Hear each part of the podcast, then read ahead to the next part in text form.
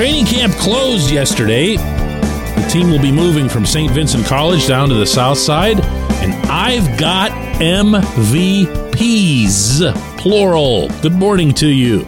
Good Friday morning. I'm Dejan Kovacevic of DK Pittsburgh Sports. This is Daily Shot of Steelers. It comes your way bright and early every weekday. If you're into hockey and or baseball, I also cover two other teams in town, Penguins and the Pirates, and do daily shots on them as well all year round. There were a lot of performances, individual performances to like in Latrobe. And now that camp is closed and there's, you know, one preseason game out of the way, the next one, of course, is coming tomorrow night at Acrisure Stadium against the Bills.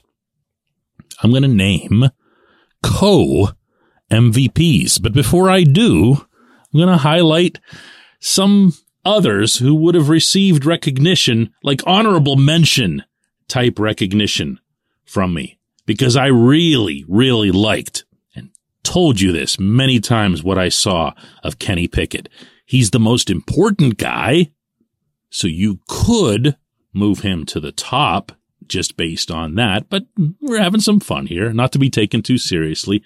Nick Herbig, young guy, rookie, who's really shown well at outside linebacker. And by the way, in doing so, really solved a lot of potential problems because you did not know who was going to be behind TJ Watt and Alex Highsmith. I can throw in Keanu Benton, Dan Moore, still the starting left tackle, Anthony McFarland, Calvin Austin, Gunnar Olszewski. You know, there's just a, there's a, there's a good feeling that there's a significant number of names that you could put into this pile. But the pile is going to be topped, at least in my own little pile, by two wide receivers, not one, but two. One of them you know because he's made all the splash everywhere and he's going to continue doing so. That's George Pickens.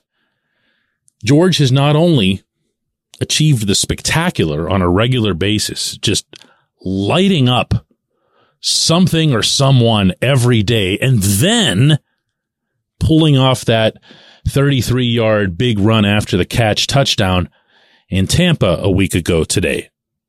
He's done everything, and that's been the part that's the most impressive for me. George has run different routes. George has come back to the football. George has broken away from the pack with the football. George has caught it over his shoulder. George has caught it down at his shoelaces. George has done everything. And not enough can be spoken for the potential that he shows. Because every time you think you've seen him maxed out, he'll do something else to remind you that, uh-uh, he's not there yet. He might not even be close to there yet. But there's a reason that I can't just solo him at MVP. And that's because another wide receiver who's been around for a while and who's certainly taken his share of hits, including on this particular program, might be the team's single most consistent performer on either side of the football through these couple of weeks. Diontae Johnson has had a hell of a camp. Now, is it going to show the way George's does? No, no. But think about that opening drive in Tampa and how it was crafted from beginning to end. And you'll have a really full understanding of why both are needed at a pretty much equal level for this offense to succeed. Because somebody's got to get you there. Somebody's got to cover the bulk of that ground to get you into striking distance. Reasonable striking distance for splash plays is not 60 or 70 yards, or they'd happen all the time as opposed to forcing people to go running to the record books. You got to get across midfield to start thinking about avoiding a punting situation. You got to get into field goal range. You got to get into the red zone before you can score from the red zone. Diontae is looking finally to me like he's ready to be that guy. Is he going to end this coming season with zero touchdowns as he did last season? I would certainly think not. But is he going to be your touchdown guy? By the end of this year, probably not either. I could see Kenny targeting Pat Freiermuth. I could see him targeting Allen Robinson, who's scored a few. I could see Darnell Washington. I could see Connor Heyward, who's shown uh, really nice touch once you get close to the goal line. So it doesn't have to be Diontae, but you need a starter and a finisher. To me, George is going to be the guy who either gets you that one big splash to get you from your own end of the field to somewhere in the other end, or he's going to hit the home run like he did in Tampa. But he's probably not. This isn't doubting him. This isn't dismissing him but he's probably not going to be that guy that you go to three, four consecutive times down the field. He's yet to show that feel, that rhythm, that versatility when it comes to route running. And I will remind that there aren't many, if any, in the NFL who are better at that specific trait than Diontae is. You need them both. You want them both to be your co MVPs. You really do. Oh, and one other thing related to this. I've mentioned to you guys that I had a pretty good talk with Diontae in Tampa.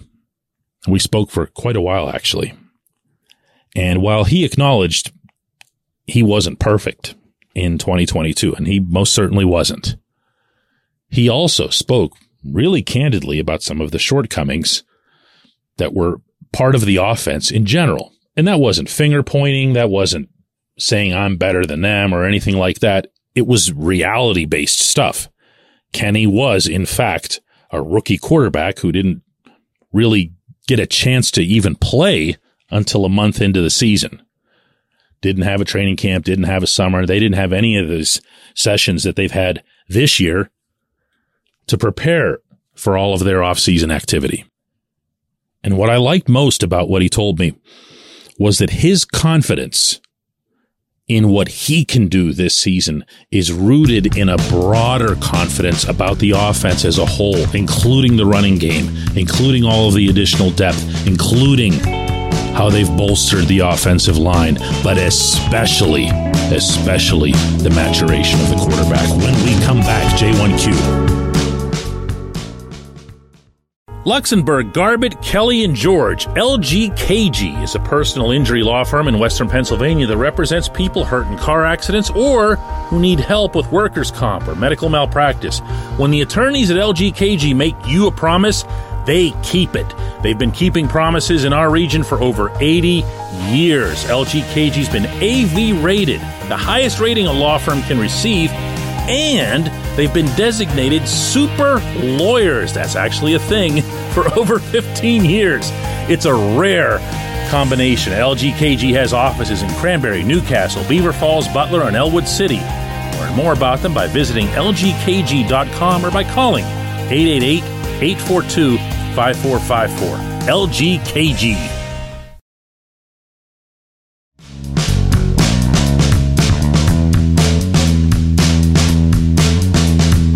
Today's J1Q comes from Bob, who, in reference to yesterday's J1Q, has this to say Hi, DK. I wanted to let you know that I thought you were a little tough on Frank.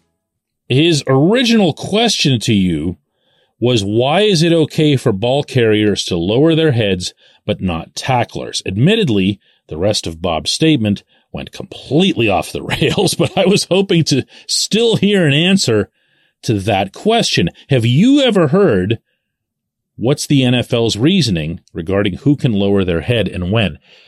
Yes, Bob, I have. Yes, Bob, I was rough on Frank. Yes, Bob, Frank definitely had it coming with some of those remarks near the end, utterly and callously dismissing player safety. That's not one where I'm going to back off. Not player safety. Not when I saw Ryan Shazier go down. Not when I've seen people that I know, respect, and admire go down. I'm staying on player safety. But at the same time, you're also correct that I never really did answer Bob's question. So I'm going to give that a shot. Because back in 2013, when the NFL put in the rule with hopes of making it clear that nobody can lead with the crown of the helmet, that there would be a 15 yard spot foul if the ball carrier, this includes the running back, obviously, ball carrier, quote now, initiates forcible contact by delivering a blow with the crown of the helmet, end quote, while the carrier and defenders, of course, are both outside the tackle box. You can't stop a running back from doing that inside the tackle box. I mean, you're running forward. You got to protect yourself.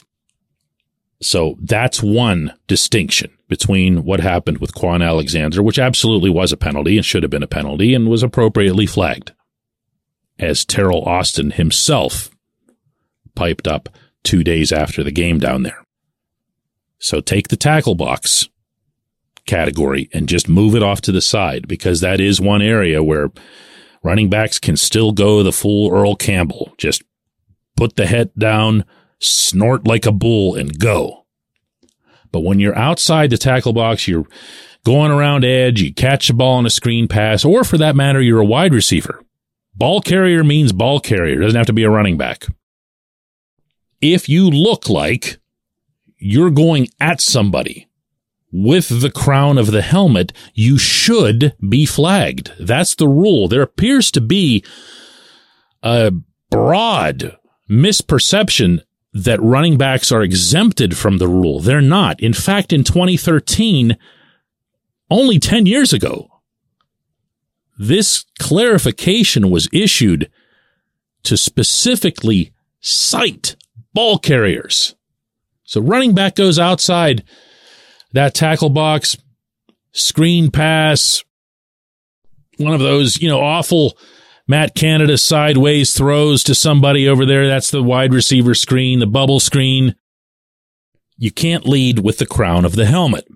Now, I know what you're thinking right now, and I'm sure a lot of people are thinking as they hear me say this, but they do it all the time and it's never penalized. And it's true. It's true. The reason for that, from everything that I know in football circles, is that They've just decided the NFL's officiating world that the term forcible really needs to be something that's visible, that's striking, no pun intended, that's so obvious that they can't help but throw a flag on it. Otherwise, they're just going to let it go. So what does a forcible application of the crown of the helmet look like from a ball carrier? I'm not sure I can even picture that. Do they have to like nod the head forward into someone's chest? Do they have to go helmet on helmet? Because if it's the latter, then Joe Mixon ought to be in jail or something. No, no uh, pun intended there either. But they absolutely do let ball carriers get away with that. I appreciate the question. I appreciate everyone listening to Daily Shot of Steelers football game tomorrow night. Bonus Daily Shot coming Sunday morning after the game. So let's hook up again then, all right?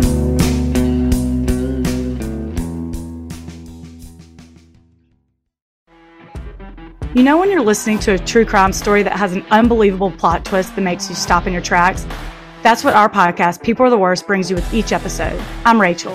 And I'm Rebecca. We're identical twins who love true crime cases that make you say, didn't see that coming, and we hate the people responsible for them. Listen to People Are the Worst now on Apple, Spotify, or wherever you get your podcasts.